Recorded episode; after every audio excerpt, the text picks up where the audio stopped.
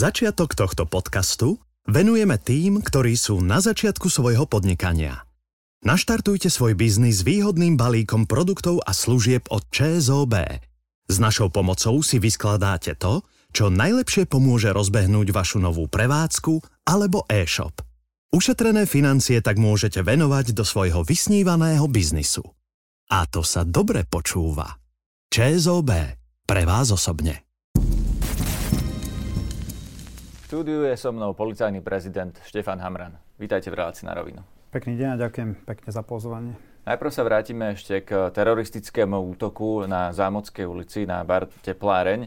Vy ste tam potrestali policajta, pretože pochybil, tak to aspoň chápem, že vlastne už o polnoci bolo hlásenie od občana, že zrejme vidí toho strelca na tom mieste, kde nakoniec spáchal samovraždu, ale nedal to ten policajt do správneho systému a tak ste ďalších 5 hodín voči nemu nezasiahli, ste ho nenašli. Je to tak? V podstate, ak by sme to chceli zjednodušiť, áno, my máme tzv. call takerov alebo operátorov, ktorí prijímajú hovory. Ak ten hovor príjme a občan naznačí, že vidí podozrivú osobu niekde v meste, jeho povinnosť je okamžite priradiť túto udalosť konkrétnemu operačnému dôstojníkovi, ktorý je kompetentný tam vyslať síly a prostriedky. Ak to neurobí, tak pochybil. A to sa Ten, teraz stalo, že tento, poli, tento policajt to nepriradil tú informáciu. Okrem toho je to taký paradox, že oni sedia v podstate skoro v jednej miestnosti. Sedí ten operátor alebo tí operátori a od dvere ďalej, aby sa navzájom nevyrušovali, sedia všetci operační dôstojníci, dokonca aj tí, ktorí majú samotný kraj na starosti. Všetci. Ak dostanete takú závažnú informáciu, je pre mňa ľudsky nepochopiteľné, keď vie ten operátor, že celá Bratislava stojí na nohách, prezident, viceprezidenti, policajti, špeciálne jednotky, vrtulník nasadený, poriečne nasadené. On neotvorí dvere a neoznámi svojim kolegom, že mám tu taký telefonát, ktorý môže byť rozhodujúci a kľúčový na to, aby sme sa dopátrali k tej osobe. Dali som podnet, konkrétne som volal v tejto veci aj s šéfom inšpekcie, aby sa pozreli na to, či tam nie je možné vyvodiť trestnoprávnu zodpovednosť voči tomuto policajtovi, lebo to sú presne policajti, ktorí ničia ten systém, ničia dôveru občanov v policajný zbor, pretože keď máme stovky policajtov nasadených a jeden pochybí, tak samozrejme ten tieň podozrenia spadá na celú policiu. Okrem toho som tam avizoval u krajského riaditeľa, aby okamžite začali konanie o prepustení tohto policajta. Na... Malo, prepačte, aj nejaké ďalšie pochybenie, alebo to bolo prvýkrát? Lebo teraz hovoríte, že možno by ste ho chceli až trestne stíhať, ale pritom to mohla byť ľudská chyba, nie? že zaradil niečo do zlého systému. Mnohí sa ma pýtali, že prečo napríklad nevyvodím zodpovednosť voči krajskému alebo riaditeľovi. No to je to jednoduchšie, to sa robilo v minulosti. Ja vyvodím zodpovednosť e, voči krajskému riaditeľovi, ten operátor tam zostane, vyviazne z toho s nejakým miernym mm, trestom a ide to ďalej. Nie, nie. My chceme vyslať signál, že takéto pochybenia sa dohľadajú a vyvodí sa zodpovednosť priamo proti tej konkrétnej osobe, ktorá také pochybenie spravila. To znamená, že máme identifikovanú túto osobu, sú tam aj ďalší kolegovia, ktorí sa preverujú. Uvidíme, ako to inšpekcia uzavrie, ale voči tejto osobe bude vyvodená zodpovednosť tak, že pravdepodobne bude prepustená bez náležitosti, napríklad bez odchodného, čo si myslím, že je celkom závažné. Nemal som nikdy v minulosti problém podržať policajtov. Aj keď spravia chybu, podstatné, chcú robiť, robia to z presvedčenia v prospech občanov a spravia chybu. To sa dá pochopiť. Ale toto, čo som tu videl v tomto konkrétnom prípade, mi to tak nepripadalo. A ja som si ten rozhovor vypočul toho operátora s tým občanom, takže na základe toho som dospel záveru, že tam jednoznačne treba konať. V minulosti som podržal vyšetrovateľov, ktorí boli inzultovaní. Podržal som hliadku našu, ktorá tam vykonala služobný zákrok proti invalidovi a bolo to naozaj zneužívané v médiách aj niektorými opozičnými politikmi. Dokonca boli odmenení, pretože sa ukázalo, že ten služobný zákrok dotiahli do úspešného konca a to bol recidivista, ktorý mal 17 protiprávnych konaní už v minulom období. Sme, ale odbočili ste mi o tej otázky. Ja sa pýtam, či ten policajt, e, ktorého ste teraz potrestali až e, prepustením zo zboru, či on mal aj nejaké pochybenia v minulosti, alebo toto bolo prvýkrát? Teraz sme si spravili jeho profil a čo ma teší, že riaditeľ na operačnom ho konkrétne riešil asi mesiac alebo dva dozadu, ak sa nemýlim, bolo mu uložené disciplinárne opatrenie 15 na 3, to je najprísnejší trest. To znamená, tie pochybenia, ten lakčný prístup on prejavoval už aj v minulosti, tak riešil to samozrejme jeho nadriadený takýmto spôsobom v tej sankčnej rovine. Vyzerá to tak, že tomuto policajtovi to nepomohlo. Dostal najprísnejší trest, bol mu uložený, absolútne sa nepoučil, Není tam zmena v správaní a teraz tu máme na stole tento konkrétny prípad, za ktorý jednoducho bude vyvodená zodpovednosť, bo ja to osobne považujem za hrubé porušenie služobnej prísahy. Neprisahali sme na to, aby sme sa vykašľali na našich spoluobčanov a neposkytli im pomoc a ochranu vtedy, keď to potrebujú. Takí policajti v našich radoch nemajú čo hľadať a práve preto to pomerne prísne rozhodnutie vo vzťahu k tejto osobe. Pozreli sme si jeho profil z predchádzajúcich pracovísk, pracoval niekde v Nových zámkoch, tuším na okresnom dopravnom inšpektoráte. Bol tam 10 krát riešený disciplinárne bývalým nadriadeným. Takže...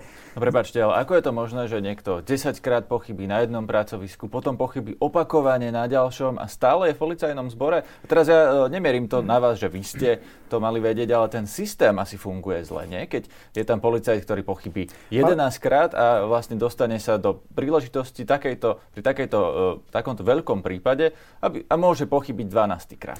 On tam mohol mať drobné pochybenia, bola to úplne iná služba policajného zboru, možno mu bývalý nadriadený dali šancu, že keď toto ti nefunguje, tak je to 20-ročný policaj, takže má nejakú genézu v policajnom zbore tak možno vyskúša toto a bude tu lepší. Ukázalo sa, že nie, akorát, že my to nebudeme riešiť spôsobom, že tu 10 krát budeme trestať policajta, ak tam nie je náprava, nepostačí to na nápravu a ten policajt konkrétne nedáva záruku riadneho výkonu štátnej služby a porušil spôsobom, čo možno považovať za napríklad hrubé porušenie služobnej prísahy a zakladá to dôvody na prepustenie toho policajta, budeme konať v tomto prípade rázne. Nový čas napísal, že ste potrestali nesprávneho policajta. Viete to potvrdiť alebo vyvrátiť? Nie, zatiaľ sme nepotrestali nikoho. Na inšpekcii prebieha konanie, uvidíme, či to uchopia v trestnoprávnej rovine. U nás prebieha konanie o prepustení toho policajta, ktoré ešte nebolo dovršené, takže ten policajt zatiaľ potrestaný nebol. Bude zrejme tým, že sa prepustí. A nový čas bol u nás hodou okolností aj na krajskom riaditeľstve, bol som prítomný množstvo e, vecí a nezrovnalostí sa vysvetlilo, pretože redaktorka tam mala niektoré informácie veľmi skreslené, napríklad, že tam ťahajú 12-hodinové služby, to nie je pravda, slúžia tam v 24 a kopec, kopec ďalších informácií, ktoré vyzerá to tak, že práve táto skupina okolo tohto konkrétneho operátora, alebo sú konkrétne štyria títo, ktorí sú problematickí, všetci štyria boli riešení disciplinárne teraz za posledné obdobie. Takže vyzerá to tak, že krajský riaditeľ sa aj rozhodol, že stačilo dosť, takíto policajti na operačnom stredisku slúžiť nebudú a budú nahradení inými, ktorí si uvedomia tú svoju zodpovednosť. Viete, očakávali by ste od policajta, ktorý má viac ako 20 rokov odslúžený, jeden z nich dokonca 36 rokov a nafotia nám tam svojich kolegov, ako ležia na podlahe a oddychujú Pritom na to majú zákonný nárok a je to prezentované, že spali v službe, čo je absolútne nezmysel. To sa tiež vysvetlilo. Ako no počkajte, pri tomto sa zastavme. Kto koho nafotil, ako leží v službe? No, a teda mal na to, mohol ležať v službe, alebo Oni nemohol? môžu, ona nevedela kolegynka, ona si myslela, že je to 12-hodinová služba, vaša kolegynka z nového času, ale oni ťahajú 24 a tam majú nárok na oddych. Môžu si lahnúť, spať nemôžu, ale oddychovať môžu, veď 24 hodín ťahajú. Okrem toho to nie je tak, že keď jeden operátor oddychuje, tak nikto iný nevybavuje telefonáty. Vy keď do 30 sekúnd nezoberiete svoju linku, tak to prepína na ďalšie Takže operátora. oddychovať mohli, Áno. ale fotiť sa pritom nemali? Či ako? No tak fotiť svojich kolegov na režimovom pracovisku a púšťať to novinárom do éteru, tak minimálne je to porušenie etického kódexu a určite budeme vyvoďovať zodpovednosť aj v tomto, lebo keď začneme si fotiť znútra všetky naše režimové pracoviská a distribuovať to novinárom, no tak môžeme spraviť online službu z našich režimových pracovisk, ktoré budú sledovať naši spoluobčania online. To je absolútne nezmysel. Takže je to profesionálne zlyhanie a takýchto policajtov nepotrebujeme v našich radoch. Po tomto teroristickom skutku sme videli ďalších mladíkov v putách. Jeden bol 19-ročný, ktorý mal schváľovať ten útok na Zámockej. Ako presne ho schváľoval? Čo urobil, čo napísal také, že si zaslúži, aby skončil v putách e, na policii. Tak nemám presne detaily, ja som si spis samozrejme nečítal, ale tam ide o to, že ak tam aj zhromažďujete informácie, nejaké postupy, metódy, technické prostriedky, ktoré sa môžu použiť na terorizmus, obzvlášť v oblasti pyrotechniky, výbušniny, výbušné systémy, výbušné Čiže to nie je len schváľovanie. To nie, no schvalovanie, keď samozrejme vyjadríte postoj, ktorý schváluje spáchanie napríklad trestného činu, ale tam to bolo viac, ak sa nemýlim, a viacerí sme tam stíhali aj za to, že takýmto spôsobom zadovažovali a distribuovali informácie, ktoré môžu byť použité na spáchanie teroristického trestného činu. Tam bola úzka spolupráca s vojenským spravodajstvom, keď už spomínate Slovák Bro, s americkou FBI a spravodajskými zložkami, aj s Europolom a považujem ten prípad za mimoriadne úspešný. Naozaj tak má vyzerať spolupráca na úseku boja proti terorizmu a extrémizmu, ako Povedzme bol ten prípad Slovak Bro. prípade Slovak Bro, že čo je to za človeka, lebo uh, mnohí občania môžu mať v tom zmetok, že jeden je v putách, pretože napísal niečo na Facebook, že schváľuje ten čin, a Slovak Bro, ja mám informácie, že je úplne iný prípad. Je to úplne iný prípad, ten, ktorý som spomínal, že tam zadovažoval aj také informácie, distribuoval návody, ako to spáchať, ako vyrobiť nejakú výbušninu, ale keďže ten prípad je živý, nerad by som ešte, on ešte beží ten prípad. Akorát polícia to úspešne ukončila, odovzdala a tuším je tam návrh, neviem, či už aj nebol schválený, o dohode o vine a treste. Čiže on sa priznal? On sa priznal. Ale k čomu? On sa, no k tomu skutku, ktorý mu bol kladený za vinu. No, vy ste akože ten terorizmus je celkom... Ten terorizmus, terorizmus je pomerne, keď si ho pozriete, široko koncipovaný, lebo pri terorizme, čo je podstatné, že buď použijete napríklad nejaký násilný čin na to, aby ste vážnym spôsobom zničili alebo destabilizovali nejaké hospodárske, sociálne, politické alebo akýkoľvek iný systém štátu alebo medzinárodnej organizácie a potom tam máte vymenované konkrétne tie skutky, akú to má podobu, takže je to naozaj široko koncipované a on sa tých skutkov samozrejme e, niektorých dopustil samozrejme nie v celej šírke a v celom rozsahu. Za to bol stíhaný, vyzerá to tak, že úspešne a bol to komplikovaný prípad, lebo veľmi ťažko sa dalo jeho totožnosť zistiť. Tam nám naozaj aj americké spravodajské zložky pomohli výrazným spôsobom, lebo komunikoval plynulou angličtinou, ktorá nasvedčovala tomu, že je to native speaker. To znamená, ako keby bol rodi, e, rodený angličan, a trvalo to aj spravodajským zložkám, kým zistili, že v podstate ide o Slováka, ktorý naozaj rozpráva brilantnou angličtinou a komunikuje na zahraničných anglických fórach alebo sieťach on nejako súvisí s tým teroristickým útokom na Zámockej? Pretože ten terorista zo Zámockej sa na ňo odvoláva, ak mám správne informácie. Teraz neviem, či priamo v tom manifeste, alebo e, niekde e, na internete. E, čiže tento Slovák Bro, on je v podstate nejaký taký návodca, alebo jednoducho s týmto nesúvisí a ten vrah zo Zámockej si ho Nie vlastne som vyšetrovateľ, čo sa len inšpiroval. Áno, podľa mňa áno, sa inšpiroval aj ním, akože ako keby bol jeho fanúšik v úvodzovkách a, a vzhliadal k tým protiprávnym aktivitám, ktoré Slovak prezentoval. Čiže on na internete niekde prezentoval, že e, chodte spraviť teroristický útok? Tak to ja neviem teraz presne, ako to prezentovalo, nemám to pred sebou, ale mm, on akože schváloval a obdivoval tie postupy a ten spôsob komunikácie, ktorý prezentoval Slovak Bro. Oni všetci komunikovali na zahraničných fórach, nie je vylúčené, že v rámci konkrétnej skupiny, ale to ukáže až vyšetrovanie, že do akých detajlov oni komunikovali. Tu sme nemali preukázané, že medzi nimi prebehla nejaká priama fyzická interakcia. Čo s týmto? Lebo tu sa zdá, že tu vyrastá nejaká generácia ľudí, ktorí sú e, internetovo zdatnejší možno než policia, alebo teda IT schopnosti majú lepšie, že hovorili ste, že bolo pre FBI problém ho odhaliť, že čo to je E, kde pôsobí, e, kto to je. No, tak ako proti tomuto bojovať, že niekto na internete rozširuje napríklad e, jednak konšpiračné teórie, extrémizmus, ale v podobe takej až fyzickej, že príde napríklad k rozširovaniu návodov, že ako vyrobiť zbraň alebo výbušninu a potom to niekto jednoducho vykoná. Samotná polícia, samozrejme štát má určitý bezpečnostný aparát, ktorý zodpovedá za vnútornú bezpečnosť, máme tam nejakú políciu, máme tu nejaké spravodajské zložky, a tie by mali tieto aktivity zachytiť. Majú mať na to síly prostriedky. Vidíme, že v zahraničí majú niekoľkonásobne e, väčšie investície práve do tej vnútornej bezpečnosti, aj síly, kapacity, techniku.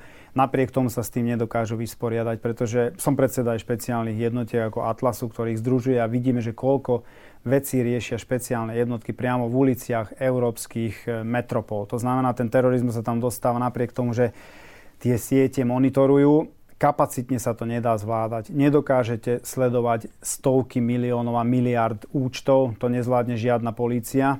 Mm, prepačte, ale tu uh, tento argument uh, mi vyvracal uh, v tomto štúdiu Jakub Goda, expert na dezinformácie, ktorý hovoril, asi pred týždňom som ho tu mal na vašom mieste, že to ani netreba, aby ste sledovali milióny alebo miliardy účtov, veď to sa ani nedá. Slovenská policia by mala sledovať tých zopár slovenských, ktoré sú problematické alebo ktoré zo Slovenska vychádzajú a možno tých, naozaj v tých najtoxickejších skupinách, kde sa koncentrujú. A tých už nie sú milióny, možno ani tisíce. Lenže zabudol, dodať, že, zabudol dodať, že v mnohých prípadoch komunikujú na zahraničných serveroch, fórach, uzavretých četovacích skupinách. Majú tam svoj jazyk, do ktorého sa neprepracuje. 40-ročný policajt, nie ITčkár, sú to mladí ľudia, ktorí cez hry riešia tieto informácie. A ak by to bolo také jednoduché, by sa to darilo našim zahraničným partnerom, ktorí do toho naozaj investujú obrovské prostriedky. Aj v Spojených štátoch. A máme XY prípadov, ktoré vám sem prinesiem, strelby na školách, stredných školách obzvlášť a polícia... sa na to máme pripraviť, že toto bude nový normál? Keď hovoríte, že polícia Nie, nie, na to sa urobiť? netreba pripraviť, akože normál to nemôže byť. Samozrejme, že polícia musí robiť všetko, čo je v jej silách. Povedal som to už miliónkrát, že vnútorná bezpečnosť je drahá komodita, na cene stúpa, treba do nej investovať. Treba úzko spolupracovať so zahraničím. Potvrdzujú sa nám tie zahraničné aktivity, že fungujú, tie línie sú dobre nastavené ten obojstranný tok informácií vedia aj k odhaleniu takých prípadov, ako je Slovák Bro, čo mohlo byť tiež e, posunuté až do nejakého finálneho štádia, kde by došlo nejakej tragédii, sa tomu podarilo zabrániť. Ale je to o tej celej spoločnosti. Totiž to školské prostredie je extrémne zraniteľné. Tá výchova detí v tej primárnej sociálnej skupine je častokrát zanedbávaná, myslím, v rodine a tá sekundárna sociálna skupina, tá škola je kľúčová. Aj tento mladík konkrétne zo Zámockej mal také informácie, ktoré zdieľal, ktoré spravoval na školskom počítači, ktoré si mohol niekto všimnúť. Teraz my nevieme, nechcem špekulovať, ale zaoberal sa takými témami, ktoré sú vysoko toxické a ten obsah je teroristický a extrémistický, že ak, ak školy si nevšimnú tieto tieto signály, tak môže nastať problém v budúcnosti. Práve preto rozširuje napríklad policia jeden krok, ktorý teraz ideme zaviesť.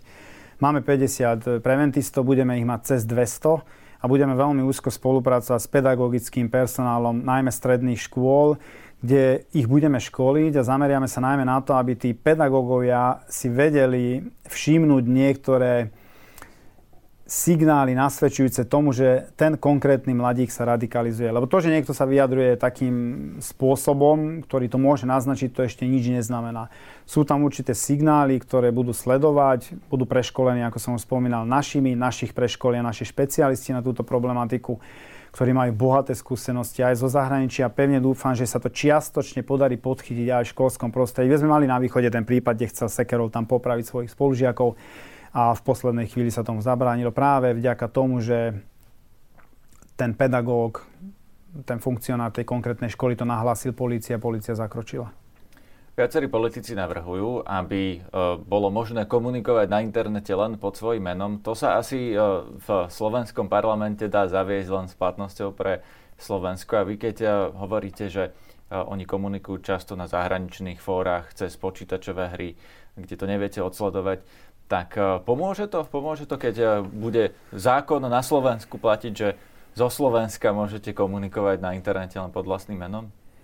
Tak keby sme mali takú možnosť, že na internete komunikuje každý pod e, svojim pravým menom, priezviskom a vôbec pod pravou totožnosťou, tak samozrejme, že by to policii pomohlo. Obávam sa, som skeptický Mnohé tie sociálne siete majú zahraničných majiteľov, vlastníkov a je pomerne ťažkopádna dokonca komunikácia s nimi niekedy v niektorých e, exponovaných prípadoch a naozaj nám to trvá, kým sa dopátrame nejakým kľúčovým informáciám.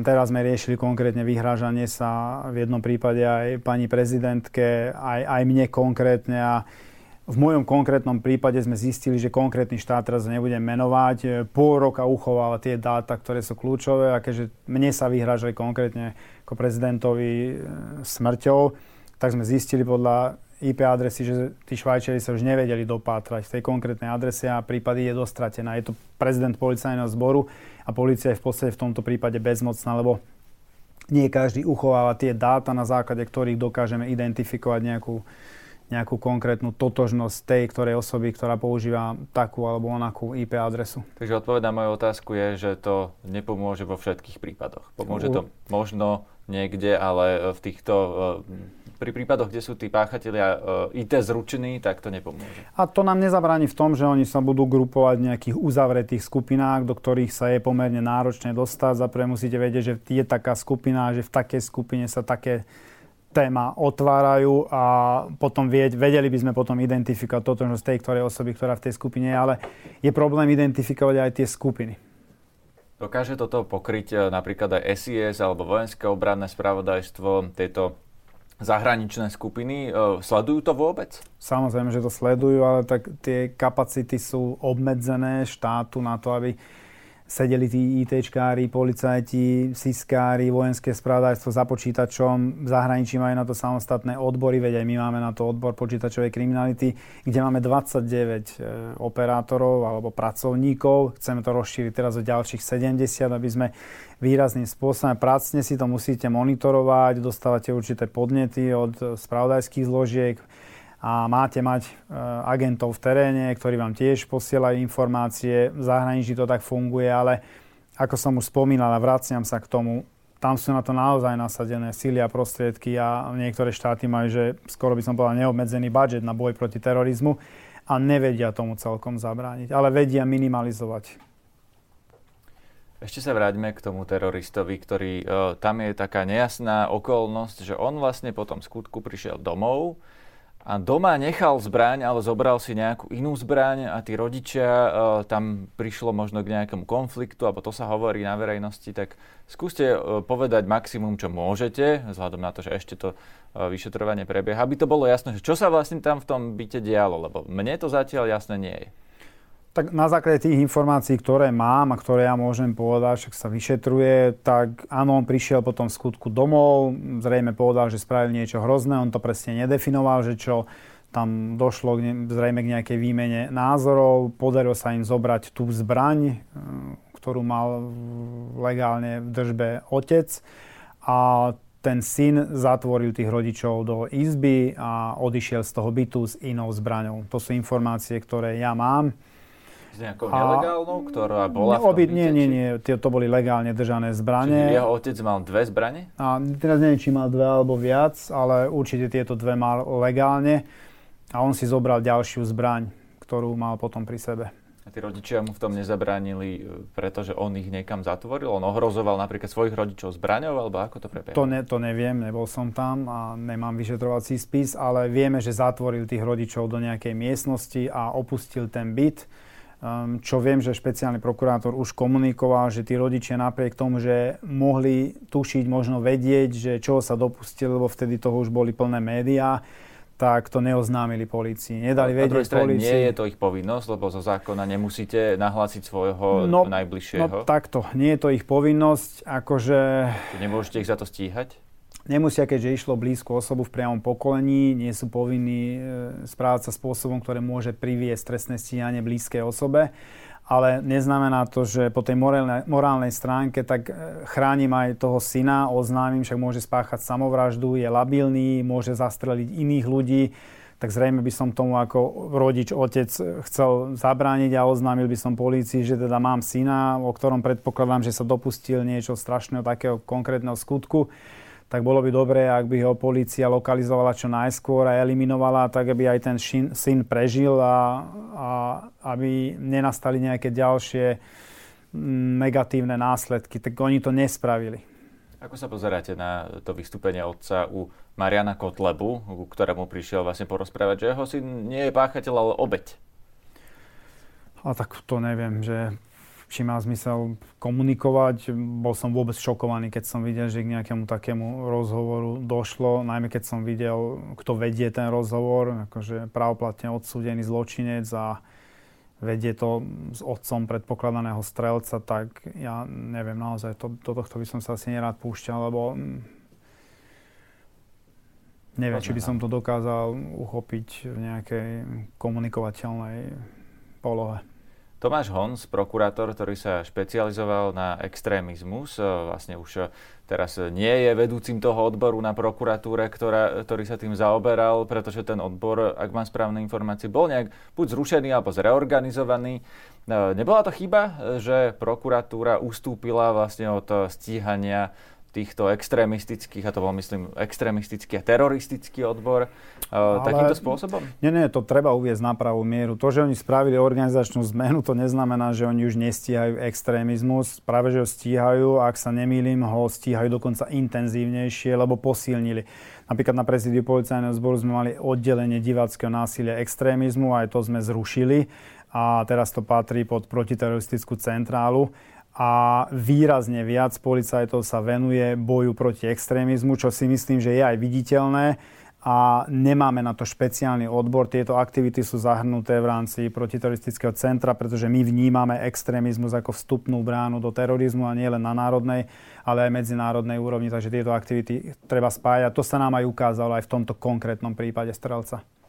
Pani prezidentka Čaputová tiež hovorí, že e, v takýchto prípadoch, keď sa vyhrážajú rôzne extrémisti, tak chodí ona vypovedať, ale že ani jeden z tých prípadov, a že ich bolo viac, sa nedostal pred súd, tak ona vás vlastne kritizovala za to, že to nerobíte dostatočne efektívne, pretože síce tých ľudí vypočujete, síce tam prebehne nejaké konanie, ale v realite tí ľudia nedostávajú tresty a môžu pokračovať ďalej v tej, tomto druhu činnosti. To by som tiež uviedol na pravú mieru, pretože je tu policia, je tu prokuratúra, ktorá to dozoruje a je tu nejaký nezávislý a nestranný súd. Polícia v mnohých prípadoch vzniesla obvinenie za extrémizmus. Boli sme aj kritizovaní. My sme dokonca boli kritizovaní, keď sme vzniesli obvinenie napríklad Harabínovi alebo Kotlebo, aj Kotleba je dnes právoplatne odsúdený. A vtedy nás kritizovali, že pre nejaké šeky idú stíhať poslanca Národnej rady pre nejaké šeky a dnes sa ukázalo, že to bola tá cesta, ktorá viedla konkrétne e, odsúdeniu tohto poslanca Národnej rady.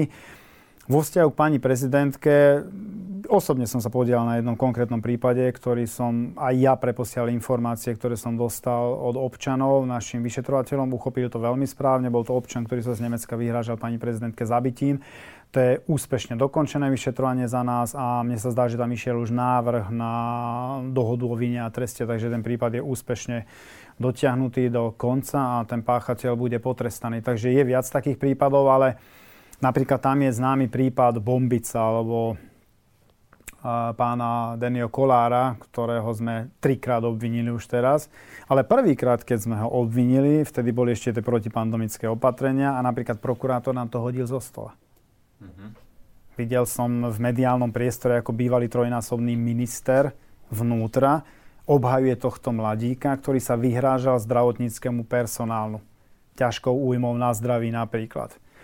A dnes ten človek je trikrát obvinený, čakáme na jeho vydanie, je to konkrétne v Británii na súde, kde má obmedzujúce opatrenia, zaplatil kauciu, len preto nesedí a čakáme na to, ako britský súd rozhodne a keď príde domov, tak zrejme bude väzobne stíhaný. Je tam na ňo zatýkač vydaný. Vy ste teraz spomenuli bývalého ministra vnútra, pána Kaliňáka. Máte pocit, že politici, a ak áno, tak povedzte, ktorí konkrétni majú na tom podiel, na tejto atmosfére spoločnosti, že vlastne ten extrémizmus je tu vybičovaný, že tie e, útoky, či už e, verbálne, ale už aj neverbálne, e, sa takýmto spôsobom dejú?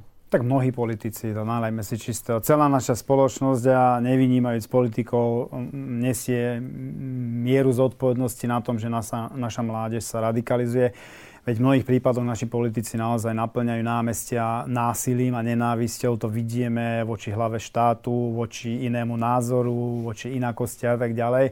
Tento prípad e, pána bývalého ministra som spomenul len z toho titulu, že napríklad tam rozprával aj on, že lebo tento bombic povedal niečo, že o nejakej budúcnosti bielej rasy a bielých deťoch a tak ďalej je to pre mňa absurdné. To znamená, že v podmienkach Slovenskej republiky majú mať budúcnosť len biele deti. Ja si myslím, že všetky deti tu musia mať zabezpečenú budúcnosť v no, podmienkach no, SR. To hovorí nejaký extrémista, lebo na to sme už pomerne zvyknutí. No len tie no, biele deti spomínal ale... napríklad aj strelec aj tento konkrétny Rozumiem, strelec to, to je tiež extrémista, vo svojom ale manifeste. ja sa pýtam na tých politikov, že do akej miery je za to teda zodpovedný Robert Kaliňák, keď už ste ho menovali. Tak ja teraz nemienim vyjadriť tú percentuálne zodpovednosť tých politikov, každý by sa mal zamyslieť sám nad sebou, ale celá spoločnosť je zodpovedná za to, že sa nám tu radikalizuje mládež a bohužiaľ musím konštatovať, že politicky exponované osoby nesú celkom slušný podiel zodpovednosti na tom, ako to dnes vyzerá s našou mládežou. Ešte veľmi krátko by som sa vás rád opýtal na migráciu, lebo to je aktuálne veľká téma. Ľudia stoja každý deň na hraniciach s Českom a s Rakúskom, vlastne aj v kolónach, čakajú na kontroly, pretože Slovensko treba sa... nezvláda tú situáciu, alebo to tvrdí Česko napríklad, že nezvládame tú situáciu s migráciou, že my to nedokážeme nejako zachytiť a preto vlastne museli oni zatvoriť hranice s nami, aby to zachytili tam. Treba sa spýtať Rakúšanov a Čechov, že čo považujú za najväčší výdobytok Európskej únie. To je Schengen. Aspoň na tom sa zhodli aj európsky lídry, že Schengen je obrovský výdob, voľný pohyb tovaru, služieb, aj ľudí cez naše hranice. Teraz to zlikvidovali. A treba sa ich spýtať aj na to, že na základe čoho tak urobili. Na základe čoho zaviedli hraničné kontroly. Lebo že to nie je podľa kódexu šengenských hraníc, to vám tu môžem z tohto miesta garantovať.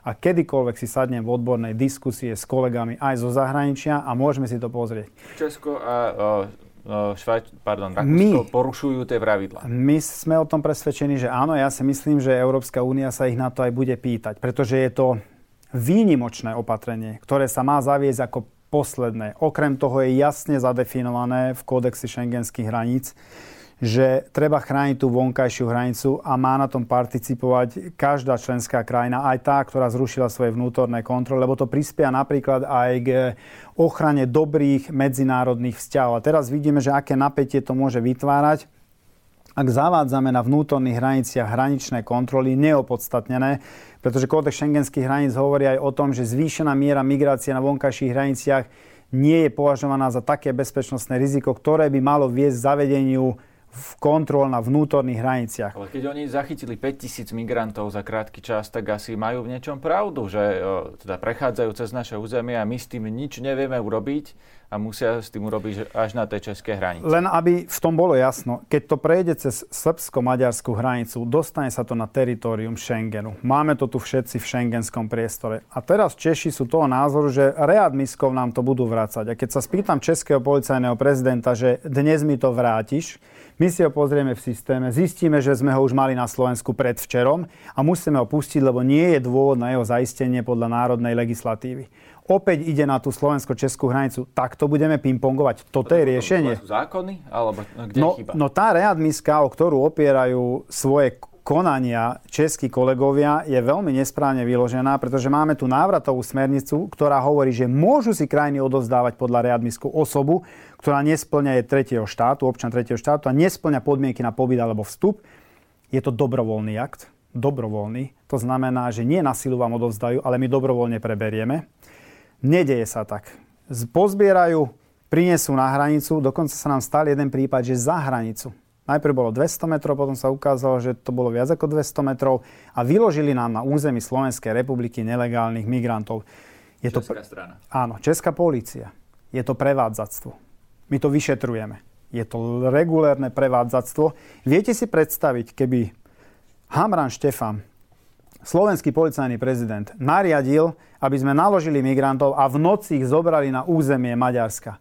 Maďari by nám okamžite vypovedali readmisku a bol by z toho obrovský medzinárodný konflikt. To sa nám stalo na českej hranici.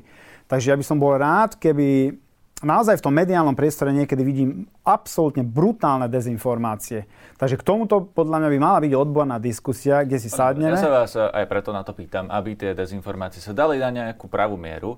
A teraz ma zaujíma, keď ste spomenuli Maďarsko, že vlastne tí migranti prechádzajú cez srbsko-maďarskú hranicu. Áno. Takže vlastne robí chybu Maďarsko, nie? keď sa dostávajú k nám. A prečo my no, Maďarsku... zabránime tomu, aby sa dostali na Ma... naše územie cez Maďarsko, ktoré vy teraz vlastne naznačujete, že ten problém je u Maďarov?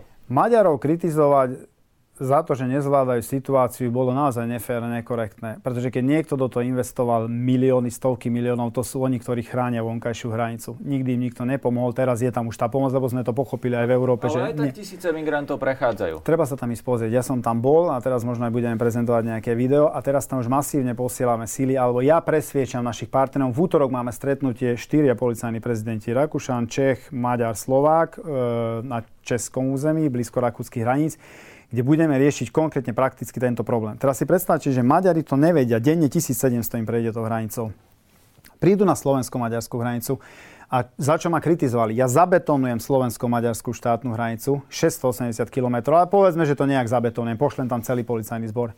Hraničné kontroly prebiehajú na území Slovenskej republiky. Tu zistím, že mám nelegálneho migranta, spravím s ním administratívne úkony, preverím ich vo všetkých systémoch, odoberiem daktílky, nasnímame fotky a púšťame. Pretože nie je dôvod. Vo drvej väčšine prípadov ide o sírčanov, kde platí uznesenie Európskeho parlamentu a v bode 39 je to jasne napísané, že, že týchto ľudí podľa toho uznesenia o sírskom konflikte nie je možné vrátiť do Sýrie. A návratová smernica vám hovorí aj v rámci tých e, readmisných odovzdávaní.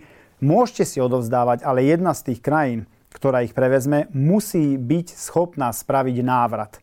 A my nie sme. Takže Češi nám to zbytočne odovzdávajú. My to nevieme vrátiť naspäť do Sýrie. Zostane to u no, nás. Maďarska? Napríklad, keď Česi odovzdávajú nám, my nemôžeme odovzdávať Maďari Maďarov? neberú. Maďari ani jedno neberú. Keby som ja prebral všetko od Českej republiky, tak to zostane na území Slovenskej republiky. Neviem to odovzdať do Maďarska, lebo Maďari by nám okamžite zapre vypovedali readmisku, ale oni už deklarovali, že nepreberú nič, pretože oni majú svoje vlastné problémy. Áno, tak riešenie je potom nepustiť. Češi majú denne 100, 200, kapacity, 300 nie? a Maďari majú takmer 2000. Jediné riešenie je seriózne sa postaviť k ochrane vonkajších hraníc a chrániť to, čo sme tu za roky získali a to je ten šengenský priestor. Naozaj treba spoločnými silami ochrániť šengenský priestor a ja pevne dúfam, že konečne to pochopia aj občania, aj niektorí politici, ktorí sú úplne že mimo, ale že úplne keď vidím niektoré tlačové konferencie, ktoré sú bombastické, sú populistické a zbytočne vášne vnášajú do tohto, tak pochopia to, že keď sa to dostane už na teritorium Schengen, to není riešenie, že si ich budeme prehadzovať medzi sebou. Treba sa s tým vysporiadať. Takže riešenie je poslať slovenských policajtov na srbsko-maďarskú hranicu. To je jedno riešenie a posilniť ochranu slovensko-maďarskej a rakúsko-maďarskej hranice, ale na maďarskom teritóriu spoločnými hliadkami, lebo všetko, čo zachytíme, čo sa, lebo niečo sa tam dostane cez tú hranicu. A všetko, čo zachytíme, Maďari nám vedia eskortovať na územie Srbska. To znamená mimo Schengen. Toto je riešenie. Žiadne iné momentálne neexistuje. Ako dlho to potrvá? Lebo ľudia, ktorí možno dochádzajú e, za prácou do Česka, ktorí tam študujú, ktorí tam chodia pravidelne, tak už čakajú v tých kolónach nejaký ten čas. Tak po, povedzte, kedy to vyriešite? Zoberte Týždeň, si. mesiac, rok? Češi nás beriajú. My ani nevieme, či nám vracajú tých, ktorí prešli cez územie Slovenskej republiky. Lebo preberajú od Nemcov masívne. Rozumiem. Teraz sa vás pýtam, kedy to vyriešite? To sa musíte spýtať Čechov. Dokedy chcú akceptovať, že obetovali Schengen, v neprospech všetkých občanov a musia stať nie kvôli nám stoja na hraniciach tie šory, kvôli českým kontrolám a kvôli rakúskym kontrolám tam stoja. A nič tým nedoriešia, lebo všetkých migrantov, ktorých pozbierajú, v noci pustia na naše územie alebo aj cez deň. A my ich skontrolujeme, zaevidujeme, niektorí už sú zaevidovaní, zistíme podľa otlačkov prstov, púšťame ich a znova idú ďalšie kolečko. A takto si ich tam rotujeme. Čechov to stojí milióny, blokujú nám hranicu a všetci sú namierení do Nemecka. Ani jeden tu nechce zostať. No, ale teraz ste naznačili, že riešenie bude, že slovenskí policajti e, mimo iných pôjdu na tie hranice, že Maďarsko by malo spraviť Áno, nejaké kroky. Slovensko... Ja sa vás pýtam len, ako dlho to bude trvať. E, a vy ste mi odpovedali na to, že opýtajte sa Čechov, no ja mám v štúdiu vás, tak preto sa pýtam vás, že tie kroky, na ktorých sa slovenská policia podiela, ako dlho budú trvať, ako dlho tí ľudia, ktorí dochádzajú za prácou do Česka, e, tam majú očakávať tie kolóny. No kým ich tam Češi nechajú, to, je, to nie je otázka na mňa, fakt, to nie je otázka. Mňa sa pýtate, dokedy budú hraničné kontroly na českej hranici. To no, nie je naša... Pretože je problém u nás. E, problém je v celej Európe, nie u nás. Problém je všade. Ako dlho podľa vás môže trvať, kým sa ten problém vyrieši? Týmto spôsobom, ktorý ste popísali, že pošleme policajtov do Maďarska. Tak Keď ďalej. Češi pochopia, že toto je riešenie a je to alibizmus, a presunieme sily a prostriedky tam, kde máme a zabránime, aby vstúpili na teritorium Schengenu a začneme zbierať už na maďarskom teritoriu všetkých, ktorí sa prešmiknú cez systém a Maďari to ochotne zoberú naspäť na srbské územie, tak tento problém sa vyrieši. Takže keď si to Česi neuvedomia, tak môžeme mať e, kontroly ďalší rok? Môžeme. No, majú tam limity svoje, môžu 6 mesiacov vykonávať, opakovane, až keď majú iný dôvod, neviem, čo si vymyslia, ale to naozaj prísne sleduje Európska únia, takže tam môžu byť aj sankcionovaní. Je to na nich, že akým spôsobom sa s tým vysporiadajú. My sme za to, aby sa kódex šengenských hraníc a návratová smernica dodržiavala a konečne zdravý sedliacký rozum použil pri riešení tohto problému. Konečne to vyzerá tak, že sa rozhýba aj Frontex, ktorý stojí európskych daňových poplatníkov viac ako 600 miliónov ročne, zatiaľ sú neviditeľní, neviditeľní tak chceme ich vidieť na srbsko-maďarských hraniciach a vnútorné kontroly na maďarskom teritoriu chceme vykonávať s Čechmi, s Rakúšanmi a vám garantujem, že v v tejto oblasti, v tomto regióne by sa už neobjavovali nelegálni migranti, pretože by bolo všetko zachytené.